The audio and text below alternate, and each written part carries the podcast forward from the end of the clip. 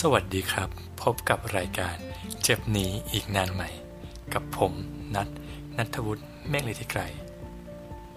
สงสัยไหมครับว่าการบาดเจ็บจากการเล่นกีฬานั้นมาเกิดขึ้นที่บริเวณไหน และควรมีการปฐมพยาบาลเบื้องต้นอย่างไร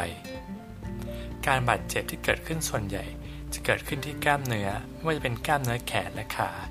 การบาดเจ็บดังกล่าวนั้น จะพบได้บ่อยอย่างนักกีฬา เพราะว่าแขนและขา เป็นส่วนสำคัญที่ใช้ในการเคลื่อนไหวครับ ซึ่งนักกีฬาส่วนใหญ่มาเกิดการบาดเจ็บ ไม่ว่าจะเป็นที่ต้นแขน ต้นขา กล้ามเนื้อโคนขาหนีบ หรือกล้ามเนื้อน่องครับ ในแง่ของการบาดเจ็บ เบื้องต้นนั้นเราจะใช้หลักการ RICE หรือ RICE ครับ ซึ่ง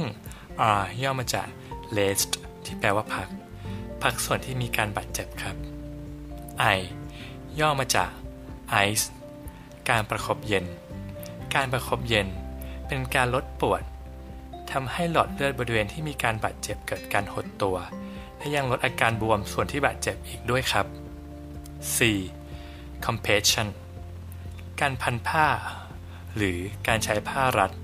เพื่อลดอาการบวมในส่วนที่มีการบาดเจ็บ E elevation การยกส่วนที่มีการบาดเจ็บให้สูงกว่าระดับหัวใจ เพื่อทำให้อาการบวมนั้นลดลงครับ การประคบเย็นหรือการประคบร้อนเป็นที่ถกเถียงกันอย่างมาก และเป็นที่สงสัยกันครับ ในแง่ของการบาดเจ็บที่เกิดขึ้นอย่างฉับพลันหรือ acute injury จะแนะนำให้ประคบเย็นมากกว่าครับ ในช่วง 1-2 วันแรก ที่ยังมีอาการของปวด บวม แดง ร้อน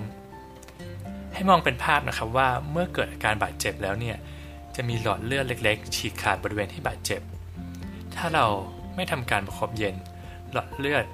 ที่มีเลือดออกมานะครับ ก็คือจะมีอาการบวมเกิดขึ้น เห็นมีอาการห่อเลือดเกิดขึ้นครับ ซึ่งการประคบเย็นหลังการบาดเจ็บแล้วเนี่ยจะช่วยให้การปวดและการบวม และทำให้หลอดเลือด ที่เล็กๆที่ออกมาครับผมมีการหดตัว